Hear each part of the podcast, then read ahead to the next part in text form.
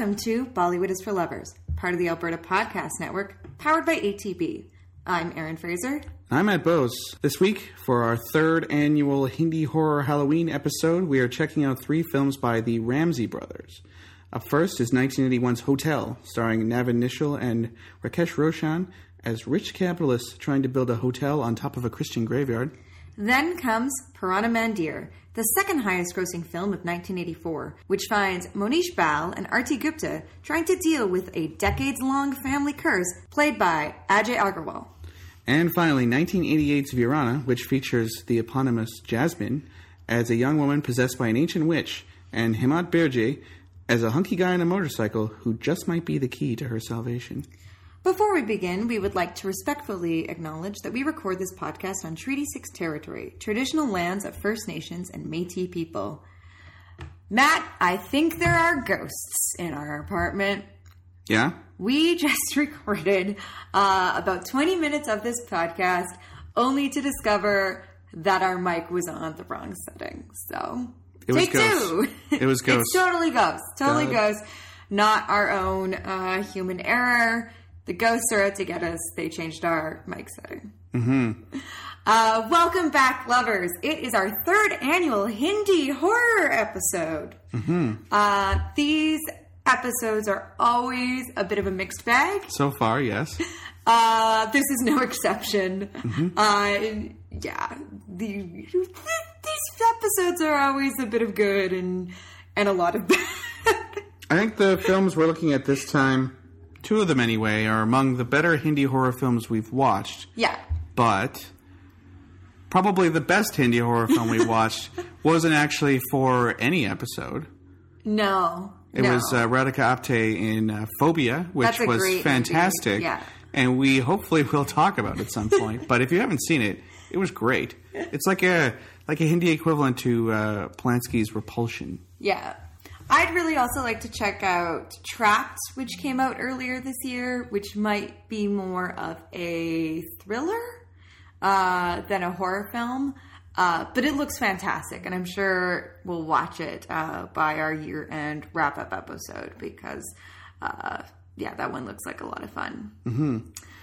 But uh, yeah, I've wanted to do an episode on the Ramsay brothers since the inaugural uh, Hindi horror Halloween episode. But you felt that we probably should work through some newer films so we could see what the current landscape looks like. Yeah, well, you know, when we first did one of these episodes, the podcast was still very new. Uh, and this seemed like a pretty deep dive, um, but but now I think it's I think it's time uh, because you know we've discussed uh, a lot of Bollywood cinema over um, many decades. Uh, Not decades chronologically for us, yeah, but but we've watched things from a bunch of decades. Exactly. Um, and you know, and we and we've covered some Hindi horror in the past, so now it seems you know right to go back to the Ramsay brothers, uh, who See where it all began, really. yeah are very much kind of I mean, dare I say, kind of the godfathers of Hindi horror. I think you could easily get away with saying that. Yeah, they're certainly um, the most prominent studio and group of filmmakers to work in horror in Bollywood, at least that we've come across. It seems like there was a few things leading up to them breaking out in the early 70s.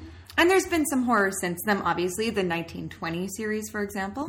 Ek Thi Daayan. There's- We, we've we've watched quite a few Hindi horror films, and yeah, Ram Gopal Varma uh, does a lot of horror. yeah, he seems to have picked up the torch in the '90s. Yeah. Yeah, I can't say uh, we've really loved the horror films we've seen from him. No. But they're out there. I haven't really loved any films we've seen from Ram Gopal Varma. Sarkar one was okay, Yeah. Um, but Yeah. a lot of the inspiration and research for this episode came from the brand new book Mm-hmm. "Don't Disturb the Dead: The Story of the Ramsay Brothers" by Shamya Dasgupta. I talked to him a little bit on Twitter. He suggests calling him Shamo, so Shamo. And yeah, um, if we get any facts wrong from the book, blame us. Don't blame Dasgupta. It was a it was a really interesting book about a group of filmmakers who I'd only seen mentioned um, or sort of uh, talked about in the film Miss Lovely, which we talked about in our Cons film episode. And apparently, the real Ramsay brothers were sort of ticked off about that movie because the uh, the portrayal of uh, micro budget horror pornography that uh, uh, Nawazuddin Siddiqui and his brother are making is not exactly what they were doing. Right. Uh, they they argued instead that it was their um, contemporaries who kind of sprouted out around them, basically kicking Hindi horror off. They're imitators. The imitators, Yeah. like the low budget Ramsay Brothers imitators. When you know you look at how much a Ramsay Brothers film cost, if you get a low budget imitator of that, oh boy, Well, and that film uh, was very much inspired by the by research that the director was doing to make a documentary about uh, kind of low budget, sleazy, softcore porn productions in Mumbai, but no one wanted to go on record. Uh, so he created this this fiction film that's a composite of his research, and I I think um, for those in the know, it it's it's pretty clear that you know having two brother filmmakers is somewhat inspired by this famous family of brothers that made their living off of sleazy horror films. Yeah. Um, it also like what happens in Miss Lovely seems closer to what happens in the Dirty Picture, especially when. Uh, well, the Silk Smitha character is really down on her luck near the end and Right. doing some uh, really crappy movies. That seems to be more the world that uh, you know Miss Lovely's uh, interpreting. I've also really wanted to do an episode on this because of an album that uh, Right. we bought three or four years ago. Mm-hmm. So this is uh, Bollywood Bloodbath, the 52nd album put out by Finders Keepers Records. My uh, favorite weird record label that I spend way too much money on. So this Bollywood Bloodbath album has some awesome music on it, and quite a few of the songs came from some Ramsay Brothers movies. So they have the theme from Sannata. They have Guest House, probably my favorite song on the album. he met me in the guest house. Uh, Dahshat, Mantkasaya, uh, Darwaza, Hotel, which we're going to be talking about today, and we're going to be using that song. And Andhera. So, you know, there, there's there's quite a few Ramsay Brothers uh, cuts on this album. And, you know, it was the awesome art on the cover of it that drew me in. And also the idea that a film industry in the 70s, 80s, and 90s was based, A, on monster mask, you know, blood and guts movies, mm-hmm. plus disco. Yes, there is so much disco. I really like that combination.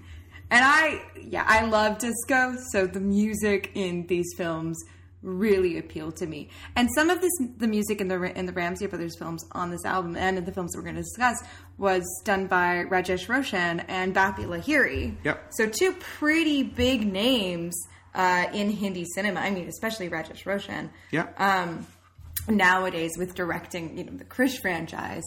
Uh, and I mean, Bappi Lahiri is, is a legend. Yeah. Uh, In addition to those two, also Usha Khanna was the uh, Hmm. um, female music director first ever in the Bollywood industry Oh, wow. who worked on Hotel. So they were also Still has great music. that is probably the best part of the movie. Yes. Yeah. But they were they were picking good people to work with. Although Mm-hmm. the philosophy of the Ramsay brothers was no stars, no cars. Yeah, they kind of remind me of Blumhouse, which is a, a Hollywood studio uh, that's very successful nowadays. And so they produce a lot of low budget horror films that are made very, very cheaply and do very well at the box office. This is your sinister, your insidious, your Paranormal Purge. Activity. And paranormal activity was the big one that, that set those guys off. Yeah, Paranormal Activity has made so much money. And Wasn't the first one like the best ratio of um, like money spent to money made in any Hollywood film? Maybe, maybe, yeah, it's up there because the films are so cheap to make um, that you know they only they don't even have to make as much uh, back as kind of your average Hollywood film to make a profit, but they end up doing very well. They're they're made for the craft services on other films, like that amount of money. yeah, but they're just they're tapped into the the zeitgeist of kind of what people find scary. Urban legends, technology, Exactly. other people like in the Purge movies, and politics. Um, yeah, and Blumhouse is also sort of on the edge of the industry. Yeah, yeah. There aren't a lot of people lining up to say, "Oh, I'm in the next Blumhouse picture." No, it's a lot of kind of up and comers or uh, stars who are still trying to keep a, a foothold in the industry, but maybe their kind of golden years have come and gone. And I think they did the Ouija movies too, and possibly Oculus, the one about a haunted mirror and a haunted Ouija board, They're respectively. making a uh, Bollywood remake of Oculus.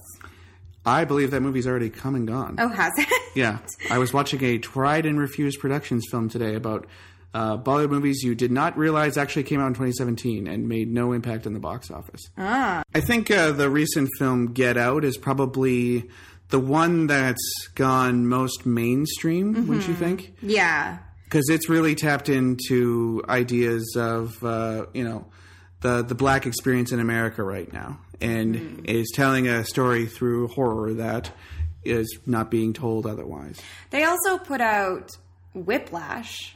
Uh, I, I knew a movie I know that you particularly found sort of horrifying. So I, I did, yes, um, but which was nominated for Academy Award for Best Picture, and they have the number one movie in the continent at the moment, Happy Death Day, uh, which you know is it's kind of fun, Yeah. stupid but kind of fun. Aesthetically, though, they don't share much in common with Blumhouse. No. Aesthetically, I find them a bit more in line with Hammer horror from uh, the 60s and 70s. Uh, so, Hammer was a studio, well, is a studio, they're still around, uh, in Britain who uh, started making films in the 1930s um, and really found a heyday in the 60s and 70s with these kind of um, sleazy, sexed up, Well- supernatural films. sleazy for the time. Yeah, exactly. There's still kind of an air of British class to them.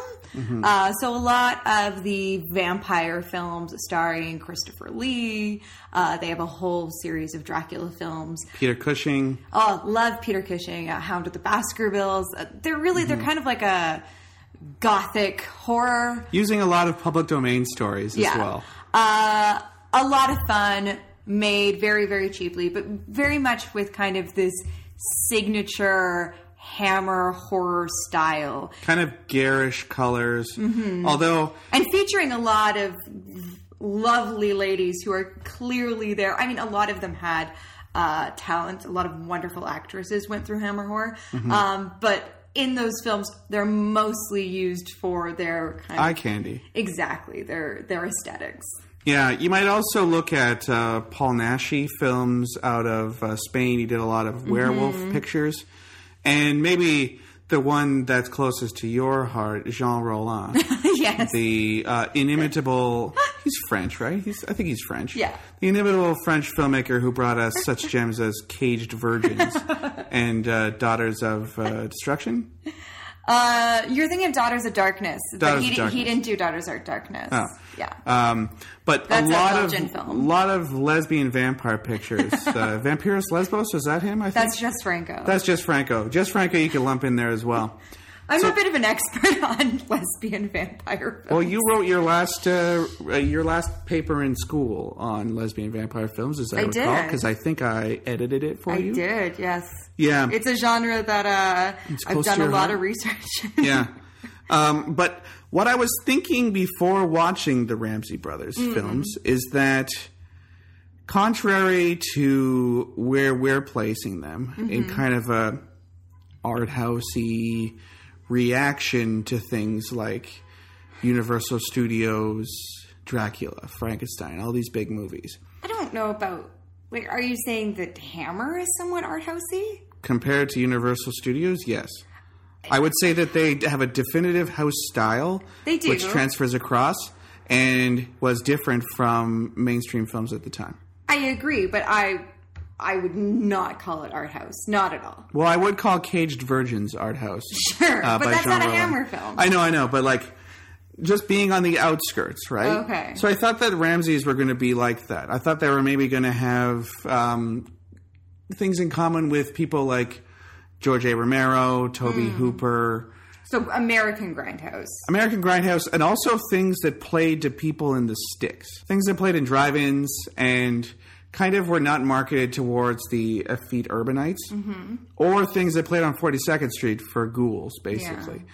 But uh, what I think we get in the Ramsay Brothers is actually closer to Universal Studios and and Hammer Horror, which is always in conversation with them, because they basically set the mold for Hindi horror. Um, everything after that has kind of been in conversation with it to a certain point.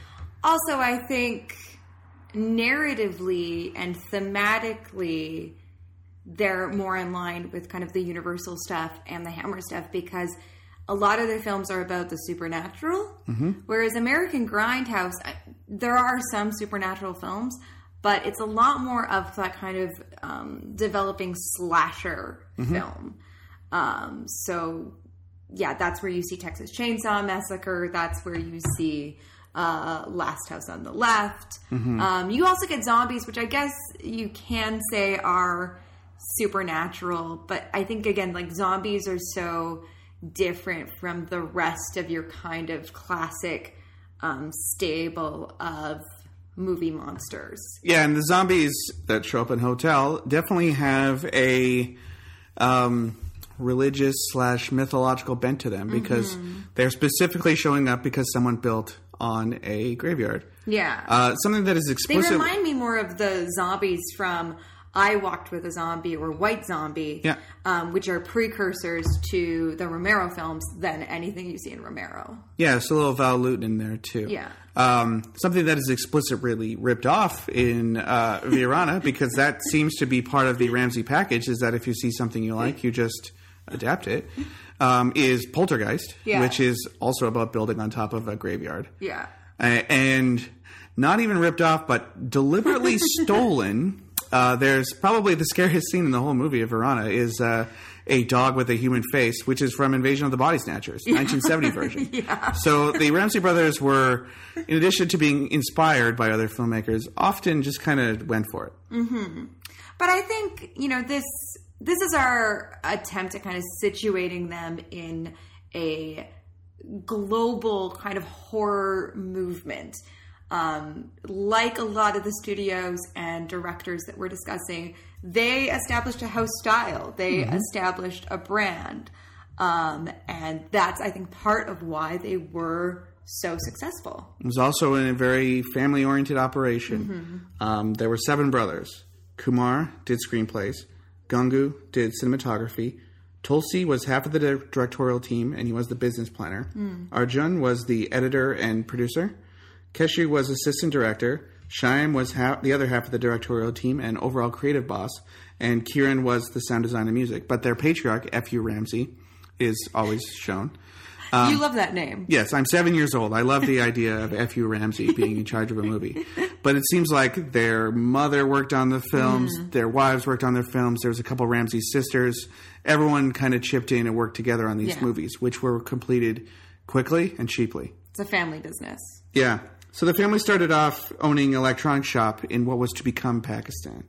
And they moved to Mumbai after partition and worked out of uh, Lamington Road. So they kept in the electronics business. Uh, F.U. Ramsay was a Sindhi uh, businessman, and his last name was originally Ramsinghani. Uh, he changed it to Ramsay because a lot of the British people who frequented his store couldn't say Ramsinghani. I think Ramsay also has like a really, like it's got a really good ring to it. Uh, in like kind of that, like it just kind of says to you, fuck. I think Ramsay also has like good branding. Yeah. I don't know. Maybe it's because uh, we're Western and it's easier for us to say. If you look it up, it's you- a good signature. You'll find Ramsay Bolton from uh, Right. Game of Thrones, probably one of the most horrifying TV characters in a long time. Right. And it also sounds like someone who'd be hanging out with Jonathan Harker, Count Dracula. Yeah. It does have a sort of 19th century allure to it. It does. Yeah, exactly. Uh, so the Lamington Road complex that they moved into is kind of a big rambling house. Uh, they a lot of the family lived there all together, and they used it to store props and stuff. Kind of a wreck these days, apparently. Uh, Dasgupta goes there in his book to talk to them. Um, so uh, F.U. Ramsay wanted to get into the film game himself after moving to Mumbai, and he made a few movies which mostly flopped. He did make the first movie on Bhagat Singh in 1954, who would later be portrayed by Ajay Devgan in the 90s or early 2000s, whenever that movie came out. uh, but it was a scene in a film called Ek Nanhi Munni Ladki Thi, 1970, where the Ramsays noticed something about the audience watching the film. Oh. There's a heist scene where the main actor is wearing a scary demon mask. And it seemed like the people in the theater were much more invested in the film when something scary was happening. So they thought, let's go with that. I love how they developed their entire kind of brand based on an accident. Or not an accident, but based on kind of this this one scene that happened to work in one of their movies. it's a commercial enterprise. Happenstance. They came they Yeah. came across it. you It, it's it's something they saw was working, and also something that was underserved. Yeah. So they found a niche and they went for it. Um, so the first Ramsay horror film was Dogaz Zamin Kiniche in 1971. Um, they ran into some problems with the censor board after a while. It wa- Purana Mandir kind of made it through okay, so that's 84. But a lot of their other ones were held up in um, editing. So Virana, for instance, had quite a few scenes trimmed from it, sexy scenes. oh. Yeah. I thought it was pretty sexy, though. So it's I mean, I, of these three films, Virana is clearly the sexiest. Yeah. So, like I said before, it was a, it was a family atmosphere. Sisters, wives, mothers made food and chai. They handled wardrobe, makeup. Everyone used just their own clothes. Uh, they all like went to the sets on buses, right? yeah, it was no stars, no cars. Yeah. Films were shot in around 40 days, and the budgets were around 3.5 lakh. Um, the average in Bollywood at the time was to spend a year making a movie and spend 50 lakh on it. So they're nimble. Yeah. and cost effective. Uh, they, a lot of, they use a lot of the same locations over and over again. Uh, these big temples, a mansion, graveyards, you know, broken ruins, that kind of thing. These were in Mahabaleshwar. Uh, once the movies started declining in popularity, and also after numerous imitators started showing up and ruining it for everybody else, the brothers moved on to TV, and they made a show called the Zee Horror Show for Zee TV, which ran um, I'm not entirely clear on this because I keep, seeing different numbers all over the place, but it ran for about seven or eight years Okay. in the mid 90s. And it was like 300 episodes. And it was a serial show where you would watch one narrative over a couple episodes. Oh, okay. So was it like, like was the whole thing one narrative, or was it kind of like those anthology series you see now, where there were like there was one serial and then there was another one? Yeah, I think it was more like that. I think it was more oh, like your. American Horror Story, that hmm. kind of thing, but made for TV. Um, as opposed to American Horror Story, which is kind of like a cable thing. Right. Yeah. So this is just on regular TV. And this is where a lot of fans in the 90s who may not have been able to go to those slightly sketchier theaters or live out in the boonies or buy those uh, you know tapes, they kind of get get catch on there. And They then- were even released on tapes. I think uh, uh, some of them were. Oh, okay. They weren't quite the video nasty types like Yeah. you got in uh, UK and US at the time, but I think they got a lot of that. Hmm. Um, Plus, piracy will always find a way. Yeah. Now there's a new generation of Ramsays Mm-hmm. uh, who want to get back into the filmmaking game with Shyam's daughter Shashi bringing him back out of retirement to make Neighbors. They are vampires. We have seen the trailer for this, and it looks rough. yeah. I mean, something that I really appreciate about the Ramsay Brothers films, in addition to the music, which I think is great, and something I'll get into later, I think there's a bit of a nightmare story structure Mm-hmm. that works really well, but they have excellent practical effects. Yeah. and uh, they they had a British um, effects artist make all the masks for them, and some of them look amazing, like the weird Stonehead guys in Virana, very Yes. cool. Um, but when you come to the modern day and start using CGI, something we also noticed in Creature 3D, by the way, cheap Hey, CGI looks I like Creature 3D. cheap CGI though looks so much worse than a guy in a mask. Because a guy in a Yeah, mask, you could just change the lighting, change, put, get a smoke machine going. There's definitely a lot of smoke machines in these movies, and it looks a little bit interesting. Yeah, and that's a crass film. Like cheap CGI, um, it signals a film as low budget so much easier than practical effects, and it also dates films a lot easier. When you look at the the effects and the cinematography and the the makeup and etc. in Nosferatu, Tod Browning's Dracula, uh, Frankenstein with Boris Karloff. Like, yeah, you're aware that those movies are older because they're in black and white and they have the aesthetics of the time. But those effects hold up. That makeup, Karloff's makeup, totally holds up. Um, but that's but CGI again because we're so aware of like what good CGI looks like versus what cheap CGI looks like, and just kind of the advancements. I think of also in John Carpenter's. Um, is it Escape from LA where he starts to add more Yeah. CGI to it, and it just like Escape from LA versus Escape from New York, it's like miles of difference. And Escape from New Yeah. York still looks better. Yeah, and so you know, I don't necessarily know how cheap these films looked at the time in the '80s, and they certainly still look cheap to us now. But It's kind of the- charming. It's it like it has a handmade aesthetic to it that I Yeah. really liked. and the practical effects aren't um, kind of glaring and in your face as you know they you just you kind of go with it i think i'm willing personally to suspend my disbelief for practical effects a lot more than i am for cgi Mm-hmm. personally The Ramsays also had a secret weapon in Ajay Agarwal, who plays Samri Hmm. in uh, Purana Mandir, and he was so popular that they made a movie called Samri 3D, which was one Ah. of the first Hindi 3D films. so is he a bit like your hindi lon chaney Um, I don't know about that. I don't think he made as many movies. He's Yeah. more of like a, oh, what's that guy from Plan Nine? Tor, um, Tor Johnson, I think his name was. Yeah, I think yes a guy with a extremely memorable look who Hmm. can roar and like be menacing. okay yeah, I think that's what they got because in the book you find out that he was like an engineer or something.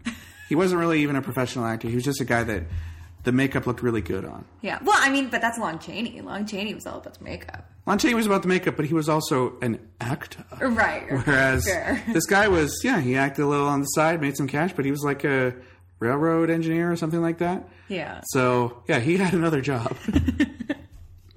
but yeah, the the new Ramsay um, grand grandsons, that's grandsons, granddaughters. They're trying to get back in the game, bring Ramsay as a brand, Hmm. and I'm very curious to see how that turns out because Yeah. again, I think horror works really well as a studio branded thing Yeah, oh, for sure. it horror works well in almost every configuration. You could have a big studio churning out movies in the same genre, or you could have some weirdo out in the woods who makes a Blair Witch project or something. Yeah. it's the most malleable film genre. It is, and I think it's often uh, one that a lot of um, up and coming filmmakers start out in um, because there's a built-in audience. You know, Either that or porno. Yeah, Wes Craven bridging the gap between those two. yeah. But there's a built-in audience for horror. Um, it has quite a following, and also movies can be made cheaply. Um, a lot more cheaper than most other genres. Yeah. Um, especially if you're you're just kind of controlling lighting, you can use. You, know, Yeah. you don't need to build a set all the time, which the Ramsays certainly did not. And yeah, you could just you find a spooky house and have some stuff happen in it. See paranormal activity, which doesn't even have a spooky house. It's just things happening in a in a digital camera. So we should probably start talking about the films we watched, though. So uh, first up is Hotel, which pretty rough. Um, I gotta God. say, I, I gave this movie a lot of rope, but it, it's a tough watch. I I wasn't sure where like how this episode was going to pan out. Halfway through Hotel, I thought, Matt, what have you gotten me into? And this is after my debacle with Fatur, so I was walking on thin ice for a while there. you were. Um, but you know, I uh I'm a professional. Yeah. and I'm, you know, I can I'm willing to to give everything uh its due and give everything a chance. And so I will say that kind of, you know, by the end of Hotel, I was satisfied. Uh but boy, is this a real slog. Yeah, so Hotel, as I mentioned earlier, features Siraj, a leading industrialist, who wants to build a hotel around the around the region where he met the love of his life, Sushma, who is married to another guy. Um, but he's not really the main character. No. And this was much to my chagrin as I was watching it because I thought, well, I should just start calling that guy Hotel. like in Die Hard or Baywatch. Yeah, you immediately assigned him the nickname Hotel. You were like already figuring out like your fun jokes for this podcast, and Yeah. then then Hotel in like screws up for like half the movie. yeah, he's in like maybe 20, 15 percent of the film. Yeah. Well, what we're mostly dealing with is Chagan Patel, who is uh, Hotel's agent, who, who is tasked with actually finding where to put the place. And they're finding that land in this area is pretty expensive.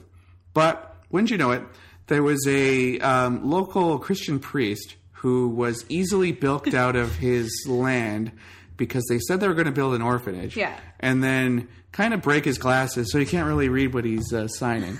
Uh, it's But- the oldest trick in the book. Yeah, and then they build a hotel on top of this graveyard. But like the problem is that this movie really goes to great lengths to show you the um, like the the levels of bureaucracy that they need to work through, Yeah. And then all these guys stay around. And then magically the hotel is built. Yeah, you don't even in this movie about a haunted hotel.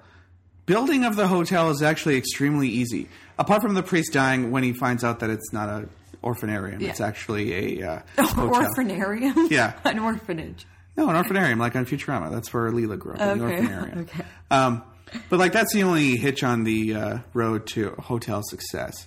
It's it takes- afterwards once the guests start coming in. It takes forever for the like the hauntedness to, to start picking up. Yeah, it's about an hour fifteen in before we see hide or hair of a ghost Like- or a zombie. But what we do see, and what I thought was going to turn this movie around for me, is a disco scene where everyone in the disco has nunchucks. Yeah. We're going to put a link to this in the show notes because, We always put a link to the songs in the show notes. but this one definitely needs to be seen. Yeah. because it's fucking amazing. And I thought, You were so happy. is this movie my new best friend? And it turned out it wasn't. But I was extremely excited by this scene. yeah. I will say it's not my favorite uh disco. Disco nunchuck scene? well, okay. You've seen more than one? It's my favorite, Why are you holding out on me? it's my favorite disco nunchuck scene. Okay, good. Um, but it wasn't my favorite disco number in the film. Hmm. Uh, later on, there's a there's a great number, uh, and oh man, it's this. Um, our our lead singer and dancer is wearing like This is Chigan Patel, Patel's sexy secretary who he keeps getting to seduce people to help build the hotel. Yeah. She's wearing like gold lame shorts and high boots and A real 70s hat. giving it her all. It is fun. Yeah, she looks like some. She looks like kind of like a Hindi equivalent to Dazzler from the Marvel yeah, comics. Yeah, kind of. Yeah. I would love it if the movie was about her and also wasn't like an hour too long. yeah, yeah. That's that's a lot of fun. So I mean it has two great disco numbers, which Yeah. uh, you know, can carry my attention for a few minutes. But my main problem with each of these Ramsay pictures, Mm-hmm. less so Virana, is the absolutely asinine uh, comedy subplots. Oh yeah. If these Yeah. were not in the movie, Hotel would easily be like a three star movie, three out of Mm-hmm. five. Like, you know, if, if a lot of the dicking around with uh, stupid comedians was not in the film, if Purana Mandir didn't have the Sholay subplot, which we'll get into, Yeah. like it would have been awesome. And Virana, Virana's basically fine. Yeah, Virana's I, great. I think they learned their lesson 18 years in that having these idiot comedians running around. But um, in Hotel, you get a someone who says he's a film director who's creeping on another guy's wife, Mm-hmm. and he convinces one of the hotel orderlies to get him some herbs that are kind of like a love potion, Mm-hmm. and he puts this in a drink that he wants the woman to drink, but actually her husband drinks it and it kind of turns him into a lisping 80s stereotype gay guy who just wants to jump the film director's bones. And we get a lot of this. There's, there's probably Yeah. about 20 minutes of this uh, relationship between these two guys. it really derails the film. And at this point in the film, there's like there's no direction. At this point in the film, the phone has been cut off. Yeah. The road has been barricaded with rocks by the zombies. And at night, like th- spooky things are happening. A, a chandelier falls on a guy during one of the songs. We like, you know, that's, yeah, that's great. That's interesting. That's at the end of the of the central disco song. But there's no better way to kick the momentum of your story right in the dick than having a stupid comedic scene just ruin it. It's almost as if it was specifically designed to make the movie not be scary. Well, and there's all this stuff too with Rakesh Roshan and this, um, Sort of hippy dippy village girl. yeah, this this rural girl, um, who he kind of brings in to be like the cook. I Like the head chef, yeah. Yeah, um, and then he kind Haven't of really seen any cooking mojo from No. her at all, but whatever. And then he kind of strings her along, and they get a couple love songs in. Um, you know, I think just for the sake of having some love songs in there. But it, again, it, we spend so much time with this subplot, and it never really goes anywhere. And while she's Like one of them could have died and it would be sad. We would be sad because they liked each other, but Well, no, they both gets live. She gets a bit of a makeover and shows up at the disco club, but then sees the secretary who's doing her performance, kind of a More of a lap dance, really. giving him a lap dance, and that makes her jealous. But you're just you're not invested in any of this. Like we are here for cheap thrills. she should have been like wised up to the zombies earlier on. Like if she like she lives in the area, if she'd known that oh yeah, that the graveyard I walk by all the time, there's a hotel on top of it. Well, this might not go well. Yeah. Then there would be a reason for her to be in the movie. Yeah, but I know we generally don't rewrite the scripts of films on our show, but this time I would make an exception. For this and Purana Mandir, I think we could make the movie much better with a very hard hitting edit. Well, I will say, if I were to edit Hotel, I'd probably take it down to sixty minutes. Like I'd cut out half the movie. Well, the movie's about two hours ten. Yeah. like you could get a you could get a lean, mean seventy five minute movie, which would have been pretty solid. Because I mean, it's real slow for parts of it. You don't need to know the various lawyers, the various government attendants. I mean, you do need to have assholes who get killed by the ghosts and the zombies. Yeah. That's sure. But you don't need like a 10 minute scene introducing each of them. Mm-hmm. You could have a title card saying, This guy's a lawyer. this guy's a corrupt bureaucrat. This guy, they tried to bribe, but actually wouldn't take the bribe, so he's not in the movie. Well, and and none of this stuff really pans out in the end. Like it is somewhat important because they do kind of uh, kill a guy to silence him, and that kind of come back comes back. Mm-hmm. Um, but it, it really doesn't matter that much. We want to get to the zombies. Exactly. Well, into the spooky stuff, into the haunting, and the Yeah. you know the supernatural. This film also didn't really have a lot of kind of style in Yeah. its direction. It's pretty, it's pretty rough. There are You entire. just, set the, you just set the camera down. yeah, they just set the camera down. There are entire shots that I think are out of focus. Um, but I mean, didn't Yeah. they usually only take one shot? They were they were one takers, One take, yeah. and I feel like what we noticed with close shots being a little bit out of focus, maybe they only had the one lens. maybe it only worked yeah. for medium shots, but other times it is in focus, and maybe they just forgot.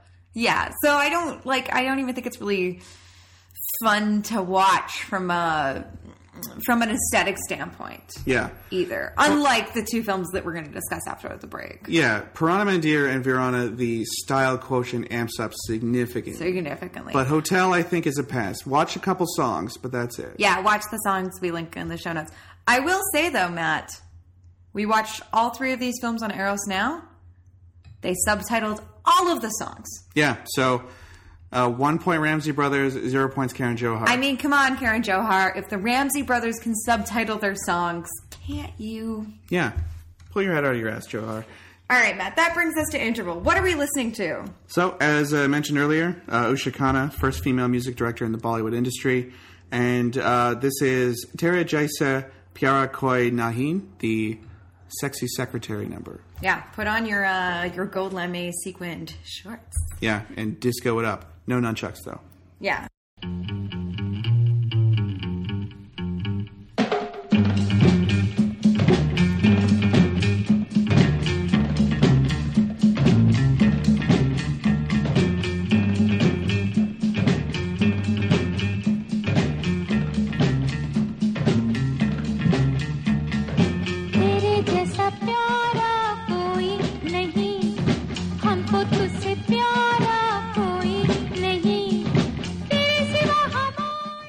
Guys, Matt Bose here from Bollywood is for Lovers, which is part of the Alberta Podcast Network sponsored by ATB. If, like the Ramsay brothers, you have an eye towards the bottom line, you really need to check out ATB's Entrepreneur Center. If you're starting or building a business, not only can they help you out in the banking department, they also offer workshops and networking opportunities, as well as mentorship programs. For more information on ATB, check out atb.com slash listen. The Alberta Podcast Network is an initiative to bring together podcasts from our home province of Alberta. Currently, there are 15 podcasts on the network covering a variety of topics and issues. As Matt mentions this episode, we don't rewrite the scripts of the films on our show, but one of our fellow network podcasts does just that. In I Have Some Notes, hosts Colin McIntyre and Greg Beaver take a movie that sucked but had potential and put it through a vigorous podcast notes process to try and make it a blockbuster. You can find I Have Some Notes at IHaveSomeNotes.com. To find out more about the Alberta Podcast Network, powered by ATB, and the member podcasts, go to albertapodcastnetwork.com. So that was Tera Jaisa Pyara Koi Nahin by uh, Usha Khanna from Hotel. So our next film is Purana Mandir from 1984. So this is a good three years after Hotel.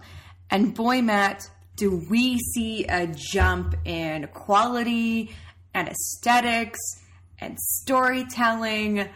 I after watching Hotel, I was kind of preparing for this episode to be a huge slog, and I was pleasantly surprised when we started up Purana Mandir, and it was off the bat so much more fun and engaging than Hotel ever is, except for maybe during the nunchucks. Yeah, and this one you could tell why it was their highest grosser of all time. Um, it is a crowd pleaser, and apart from the Sholay scenes, which I expect work a lot better for Hindi audiences in '84 than they do now. Well, yes, because in 1984, uh, you don't know when the next time you're going to see Sholay is. Unless know? there's a rep theater putting it on or something, but you know Well, that's exactly, and that's few and far between. If you live out in the country, And I mean, it was a huge event when they eventually put Sholay on TV. Mm-hmm. So you know, this this movie that been so important to so many people and is such an important part of the zeitgeist, by kind of referencing it um, and bringing you know to life again its its villain and some of its scenes and some of its characters you're kind of bringing people back that experience it's like doing a bullet time scene right after the Matrix. yeah, but in for us, you know, who can well, I mean, Sholay is actually still hard to watch. Yeah, Sholay is Sholay is surprisingly difficult for a masterpiece of world cinema. Yeah, To find. for us. Oh, you know, like we don't want to spend time with this like weird Sholay pastiche. We're much more interested in the central uh, horror story at play. Yeah, so uh, Suman is a young woman who comes from a line of royalty who were cursed by Samri, who's kind of a hairy demon man. Yeah. And that is Argawal, Ajay Argawal. Yeah, he plays Samri. So, like, he appears to have sort of eyeball powers. Like, he could kind of suck the life out of you through your eyeballs. Yeah, he's kind of I get like a bit like Bela Lugosi like that. A little bit of a vampire, a little bit of a werewolf, demon. He's got a lot of stuff going on. Yeah. Um, he's Samri. Yeah, he's Samri, you know, and he became kind of a household name after this movie. So much so that they went on to make Samri 3D. But uh, her Suman's ancestor, uh, a Thakur at the time, um, cut Samri's head off after he raped and pillaged his way across the countryside. Cut his head off and put it in a box, which was guarded by a trident of Shiva. A they- trident made out of cardboard. yeah, it was. You could tell that they're trying to not poke people with the trident. For all the praise that we heap on practical effects, this is the one effect across all of these films that is just it's so glaringly obvious that this trident is as cheap as it is. Yeah. Um, so about this is 200 years earlier, and his body was buried at the old temple. Yeah, the title means old temple. Yeah, they're keeping the head behind a wall at the kind of an ancestral mansion of the, this uh, family. So her father, uh, Thakur Ranveer Singh, um, forbids her from marrying. She wants to get married to a guy who creepily watches her get out of a. No, she doesn't want to marry that guy. She wants to marry his buddy. Yeah. But um, creepily watching her get out of a uh, a pool in one of the most blatant um, boob watching uh, scenes I've ever seen in a movie. Yeah, I will say, especially for Hotel and Purana Mandir, but less so Virana, there's really just something kind of gross and leering about the Ramsay brothers camera. It's Like, definitely just- a male gaze. It is a very much a male gaze, like just kind of the way that women are positioned in all of the shots. in as much as you can imagine Um, a boing. Yeah, it's it's obvious. like this is multiple zoom ins on boobies. Yeah. Uh, but anyway, she wants to marry a guy. He says, "No, you can't get married. You're the women's side of the family is cursed because of Samri. Presumably, he had a mother, so I'm not entirely sure how it works. But Yeah. uh, yeah, so her and her pals uh, jet off to the old uh, family estate to try and figure out this whole Samri problem. Along the way, they get caught up with cults, villagers, all kinds of weird stuff happening. This whole Sholay subplot factors In the Sholay subplot, where a uh, legendary outlaw returns to the village to sexually assault a seven-year-old woman every now and then, and then he jets off, and there's like a bounty on his head. So their buddy who knows kung fu and is mostly shirtless throughout the movie, which is kind of funny. Shirtless or wearing a, a, a leather vest. Yeah, there's a lot of leather vests. He's, uh, and a lot of strange hats for women. Yeah, he's he, he figures he's going to bring this guy down while he's in the area. So that plot kind of peters out to nothing. But there's a Thakur with uh, no arms, mm-hmm. very much like the guy in Sholay. But, what did you think of the movie as a whole? I I liked elements of it. I I thought that this film had a really strong design. I would say that when you're in all the stuff with Samri and all of the kind of the supernatural stuff, it's really strong and it's really fun. Um yeah, it gets bogged down kind of at the midway point with these subplots. But eventually, in the end, they when they have to wrap everything up, it really kind of picks up again, and it's really, it's really fun, It is fun. and it has a great disco number. Great disco number. Actually, the music throughout was pretty good. I uh, appreciate something that maybe they used a little bit too much in this one, but comes back in Virana as well, is shots to paintings, Right. shots to photographs, shots to taxidermied animals. I love though, like they have this one painting um, in the estate that's on the old temple um, where Samri's head is hidden, uh, where the eyes keep changing. and they're painted again. That's the fun thing. It's not like someone's behind there with moving their eyes. They just cut to another painting. And that's a really fun, spooky detail. Yeah. I kind of like enchanted or like horror paintings. Mm-hmm. Um, I the opening scene of uh, Nicolas Roeg's The Witches about this little girl getting trapped in a painting. When I was a child, I thought Yeah, it was the creepy. scariest thing ever. And this, like, I mean, it's it's not an original concept like the painting that's eyes change and it's watching watching The you, execution's really- and you can't quite Yeah. figure out that it's haunted um you know but but the audience is like clearly being told i i like that stuff it's very The like execution old is school fun. horror yeah that's a lot of fun Sam head also possesses a guy who kind of works at this estate. Yeah. And the way that they show this is he's got these kind of Google eyes on top of his own eyes. It's adorable. it kind of looks like if someone goes in a uh, tanning booth and they Mm-hmm. put these things over their eyes to keep them, but he's walking around and getting into like a horse chase. Yeah. It's it's fun. and the blood and the horror and like all the supernatural elements like all of this is played up so much more in this film and that's Mm-hmm. satisfying and that's fun and that's what i want from a cheesy cheap horror movie You get Samri know, 200 want- years I ago, want the right at the beginning. Yeah. You see his head get cut off. You see, you know, this this guy's bad news. Why? Well, he's raping and killing his way countryside, uh, across the countryside. Got to take care of him. Right at the beginning, you're like, oh, this is interesting, rather than hotel, which is like, oh, this guy wants to build a hotel Yeah. for some reason. That's not menacing at all. And the the kind of romance subplot here works a lot better than it works in Hotel. So there's this whole kind of love triangle between Suman and Sanjay and this uh, village girl, this jungle girl. And there's a a great song kind of about the three of them where the jungle girl gets to wear like a leopard two piece. So I'm really into that because I think I want every article of clothing in leopard print ever. I also really appreciate the uh, song where Suman and Sanjay are tied up, and someone from the village is singing and dancing about how she's going to kill them today, and it's going to end all of her problems. That's it's got a kind of a fun beat to it. I, Yeah. I ended up uh, I didn't. Yeah, I ended up purchasing that purchasing that one online. And I think like just upping the production design goes a long way. Like there's there's fun stuff to look at in every corner, and a lot of it is in focus.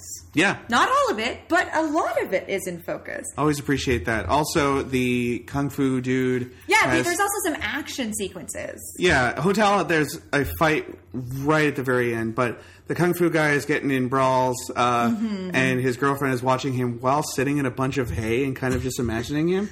That was fun.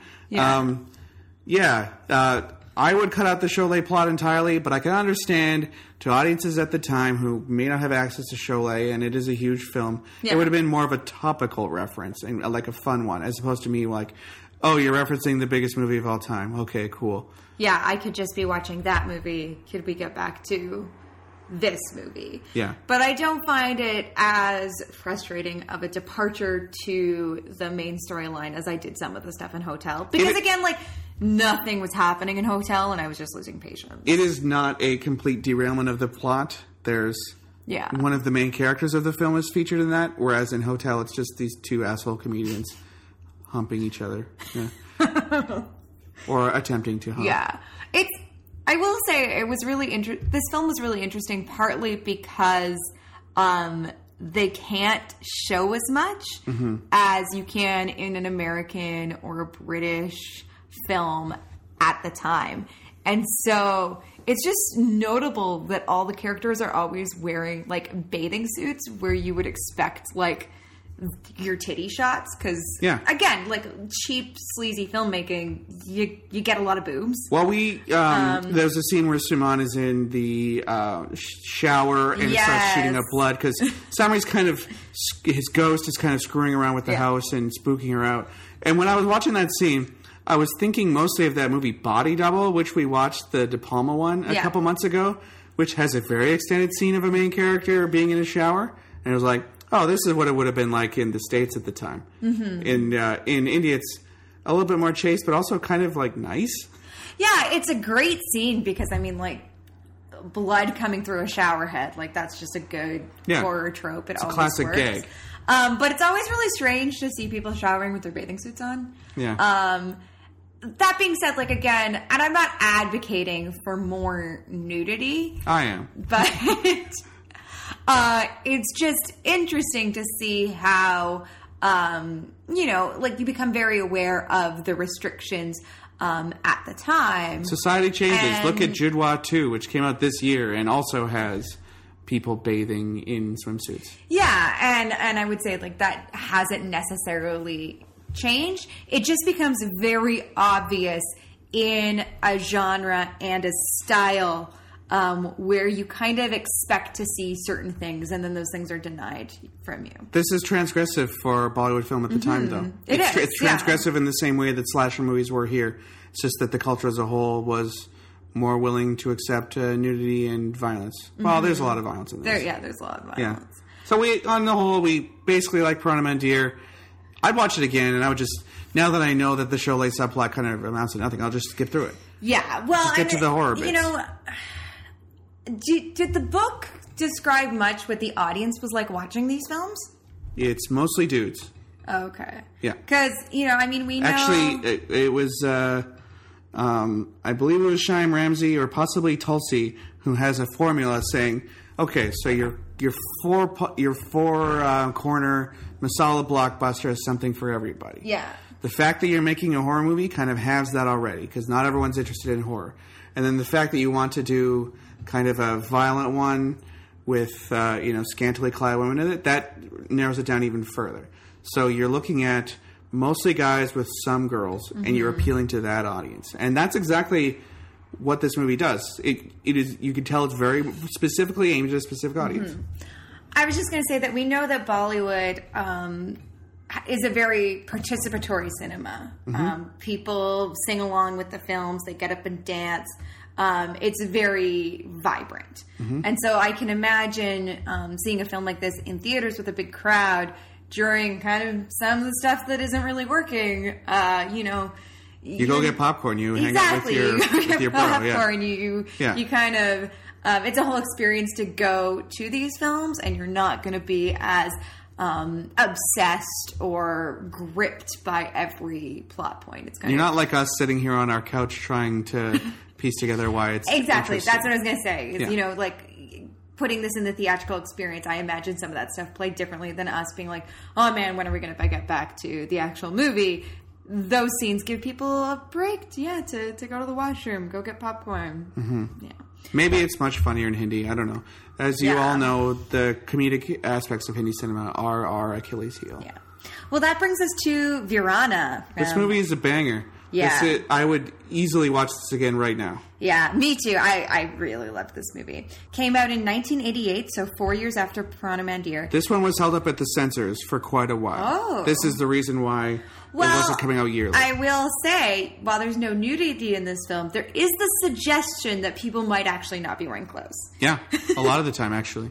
Uh, and I think, again, you see a huge leap aesthetically, narratively, um, and quality. This is a Black Widow murder type situation. So This movie is you know, so much fun. Having sex and getting killed for it, which is a classic trope in American cinema, especially slash movies, that kind of thing. That's the main focus of this one. Whereas Hotel and Purana Mandir, not that sort of story. And I think this film, while it lacks a really good disco number, unfortunately, um, is the most friendly for women.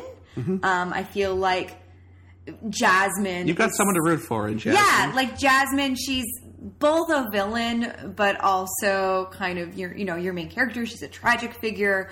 Um, and like she gets a lot to do. Mm-hmm. Like she's, and while, you know, I still think the camera is somewhat leery and, you know, Is it when she's writhing around on a beach uh, all wet? Because A little bit, yeah. yeah, that was great. And the film is still somewhat objectifying. I think it also, again, just has more of kind of um, it's more interested in the woman's story here than I think any of these other films are. And when you're a sex witch, it's kind of you know um, diegetic to the story.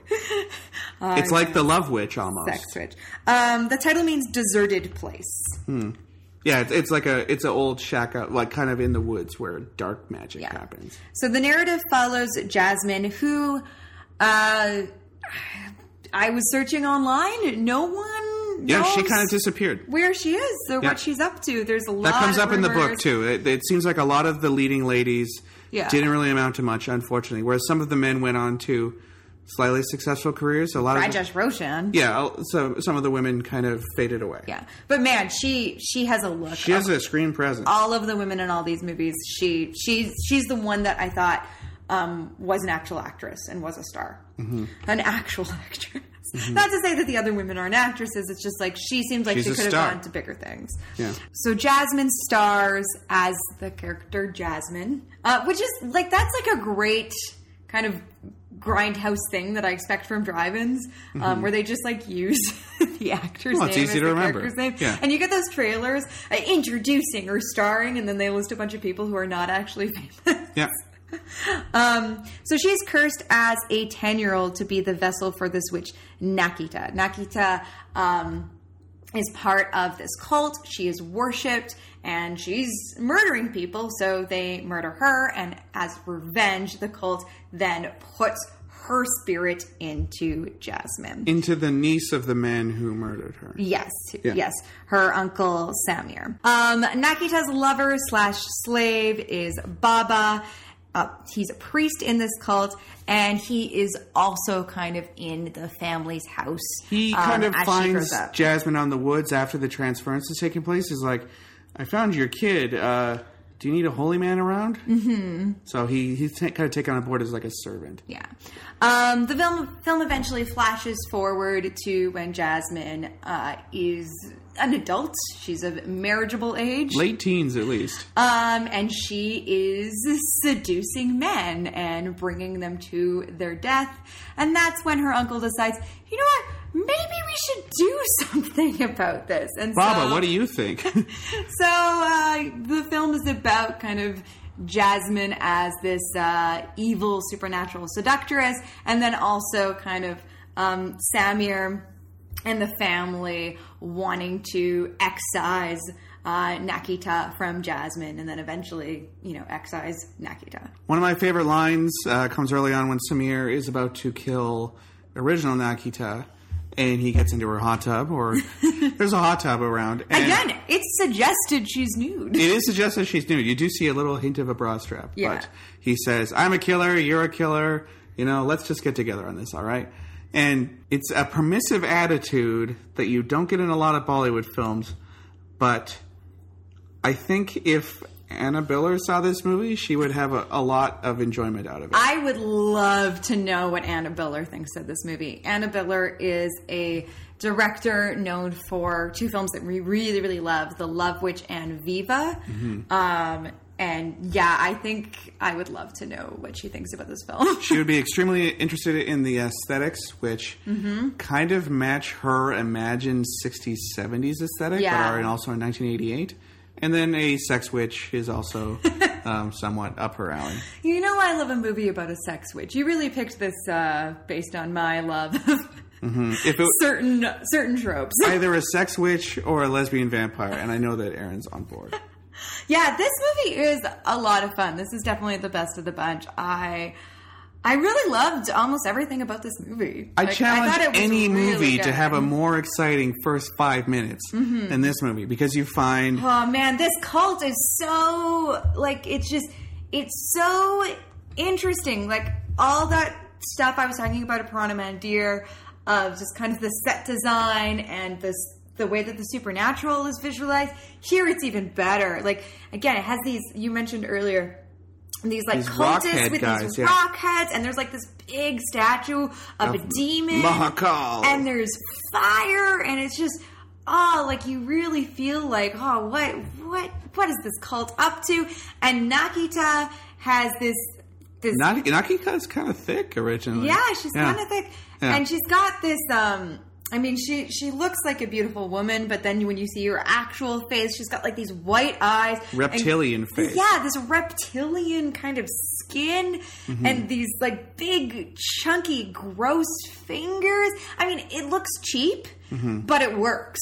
Their lair is kind of like a bargain basement Temple of Doom. Yeah, but it's actually kind of awesome because you have these guys who have they're wearing rock masks or they're rock head guys who are sitting around a zodiac table while Baba, who is her lover and her slave and a uh, a servant of Mahakal.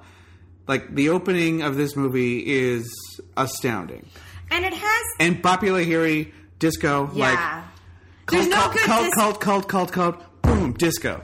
Well, there's no good like straight up disco song, but the songs are disco inspired and are very good. Yeah, unfortunately, you can only find two of them on Mm-hmm. iTunes, and they're not really the sort of bit disco backing track. So, Yeah. uh, I would love to get this on vinyl. Yeah. If, if there's an original of it somewhere, that would be amazing. Um, and there's an actual kind of like defined three act structure. So you kind of have the opening um, with Young Jasmine. With young Jasmine and Samir accidentally killing Nakita and Baba, uh, both kind of cursing Jasmine and the family and then infiltrating them. And then you have kind of the, the middle act with adult Jasmine or, you know, kind of teen Jasmine seducing men and kind of not being able to control this urge that she has and not really understanding why she's doing this. And man, like there's so many shots of her eyes. Yeah, you'll She's notice we're going to use that as our episode Oh, cover, she's too. got such a great face. Um, and then kind of this third act where, you know, they get Nakita out of Jasmine and they have to take down the cult. It's very clearly defined. Um, and so I don't think anything ever derails the plot. Well, there is a uh, chubby comedian character in this one as well named Hitchcock. Right. But he's used a lot more effectively in that A, he is an aspiring horror film director Mm-hmm. who goes so far as to walk around with a book that says horror on it. Yeah. So, you know, he's on board with the proceedings. He's not just some asshole staying at a hotel. Mm-hmm. And B, like, his subplot is that he's interested in what's happening in the story. So he goes and has adventures with everyone else, which, hey, that's weird. Having a character be engaged with the narrative of the story, it works. Yeah, and he doesn't like. Sure, he's got a couple comedic scenes, but he doesn't have an entire subplot where Mm-hmm. you're like, "Why are we watching this?" He, by kinda- the way, he's like- he's where this the steal comes from uh, Invasion of the Body Snatchers because he's kind of sitting there Yeah. like, and then a dog face, no, a human face dog shows up, and you get that clip, and he's just he's writing a movie. He more like provides breaks in the tension. the way that comedic uh, comic relief is supposed to do, as Yeah. opposed to whole other movie. Exactly, which allows the story to kind of move on. Maybe they're getting a lot of more influence from Hollywood films. There's a scene almost directly stolen from Poltergeist in this one where uh, Jasmine is sitting in her room with a creepy flickering TV in the background and smoke coming out, and then turning around creepily saying, not exactly saying they're here, but some sort of Hindi equivalent. Mm-hmm. And the Ramsays would go on to remake uh, On Nightmare on Elm Street. Yes, which I know is available uh, It's on Eros now, I on. Eros yeah. now. Um, and I hear his, our, our friend, our good friend Alan Mott, Hmm. uh, has seen it in a. He, he he said it was an experience. Yeah, I'm interested to see it. Like um, that and Band Darwaza, which is their kind of Dracula takeoff. Hmm. I, I'm interested to see prime um, mid to late '80s Ramsay brothers because Mm-hmm. that seems like they were firing on all cylinders and getting good collaborators like Bappi Lahiri. I still think that. I mean, I, I don't know for sure, but I have a feeling that just based on my taste and kind of the preoccupations that I have in horror cinema, that this is my favorite. Because again, I think Jasmine is such a. She's such a well developed character. Um, I'll say. for for a film of this ilk. You know, kind of having been cursed as a child, and then It's reminiscent of Jennifer's Body or Carrie or all sorts of movies about a young woman unable to control her body, which is a you know universal theme. exactly. And so there's very much kind of this um, allegory that you can put on the film about fear of women's sexuality, um, which you know in these narrative. Female sexuality always has to be, and female desire always has to be curbed and squashed. Um, which is unfortunate. Um, but it works. It, it, it really works. I think partly because Jasmine, unlike any of the other women in any of these films, not only does she have the most developed character, but she also has the strongest screen presence. And so I really do think that there's like she's there for more than just the fact that she's drop dead gorgeous, even though she is. Yeah, she has more gorgeous. than titillation. Exactly. And she's so expressive in her face. And I think you really do you're you're drawn to her, you're scared of her, and you feel sorry for her. Um and that That's how you do a a movie. lot that's more- a that's a movie monster. yeah, that's a movie monster, and that's a lot more depth than I was expecting Mm-hmm. from from a Ramsay Brothers film, Mm-hmm. uh, based on everything I knew going in, and based on kind of the two previous films. So this film really, really surprised me. I really liked it. Yeah, I think it's it and phobia. I would recommend to people. And Creature 3D. No, no, I, I don't think I. Creature 3D. If you're getting drunk with your friends on Halloween and you just want something that you can kind of make fun of, if you want like a decent horror movie, this Yeah. and Phobia would give you a pretty good, interesting look at the he, the female psyche for sure. Yeah. Yeah. It would be quite a, of long evening. It'd be about five hours long, but uh, you know, you get some good spooks in there. Yeah, and I think this one uh, feels less dated than the others as well. Like again, some of the effects don't hold up, but if you're like us and you're kind of willing to give um, some rope there, Mm-hmm. you know, you're willing to to forgive forgive that because Smoke machine always looks. to. It's smoke, smoke machine. It it always kind of looks good. But I think kind of the the narrative and the themes here feel more timeless than any of the other films. There's a nightmare logic that I alluded to earlier. Right. You find in Purana Mandir and Virana, where I think because you know they built these sets, they got all these props, they want to use them, so they're always returning back to the you know the place where the cult lives or where Samri's buried, and you get kind of the music repeating again and people making the same sorts of decisions again, reusing old shots. Um, something we didn't mention is that they always use the same lightning strike shot, Yeah. which is after three movies very charming. I, I love that. But like you get this sort of repetition. It's like a Wilhelm scream. Yeah, you get this repetition of people generation after generation making the same mistakes over and over again Mm-hmm. until this one time where they fix it. That is like a nightmare where you Yeah. find yourself doing the same thing again. You know it's not going to work for you, but you do it anyway. Mm-hmm. And I really like that. There's also some fun Hypnotic. Oh yeah. Yeah, which I think also, yeah, like you were talking about the soundtrack, that very much kind of brings you to that place. Um, it's kind of Argento-y. Um, and they're also doing fun stuff with colored lenses in this film. Like there's a very kind of strong visual aesthetic, and the lighting is a lot more kind of um, con. Like there's a lot more contrast to the lighting here, so it really feels like They got good at this. yeah, they yeah over nine years they they they figured out how to make a really satisfying horror film. Mm-hmm. Well, 18 years. well, yeah, for, I I only saw In between the earliest film I saw was Hotel. Yeah, between so- Hotel and Virana, yeah, Yeah, they exactly. definitely had a quantum leap in their quality. That's for sure. Exactly. Well, that brings us to the end of this episode. We hope that if you're celebrating, you have a happy Halloween and let us know what horror movies you're going to be watching this year. Yeah, stay safe out there, boils and ghouls. We'll actually be back in a week. We have a supplemental episode coming out. We're going to be talking to Sri Rao, who is a uh, producer and writer uh, who's recently put out uh, a book, Bollywood Kitchen, which is half a film book, half cookbook. They hit your uh, interests exactly right in the bullseye because you love making food and you love watching movies. So they couldn't have found a better audience for this, honestly. In the meantime, Matt, how can people keep up with the show? Well, you can check us out on Tumblr, uh, bollywoodisforlovers.tumblr.com. You can find us on Twitter at BollywoodPod. I'm there too, at Matt underscore B O W E S. I'm there at Erin E. Fraser, E R N E F R S E R. Yeah. Um, you can also find the show at Audio Boom, Stitcher, Deezer, iHeart, iTunes, probably our favorite one because you can leave us a five star review because you like this episode so much. And you can also find it newly at gradio.ca, where you can uh, hear it as part of their podcast programming block. As Matt alluded to, if you're a fan of the show, please consider leaving us a rating and a review on iTunes. It really helps uh, us in the podcast rankings and helps people find the show.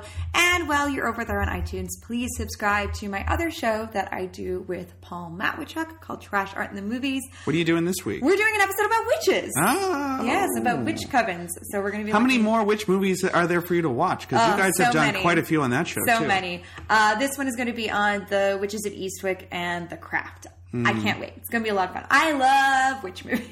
Hmm. Thank you for listening. Yes, goodbye.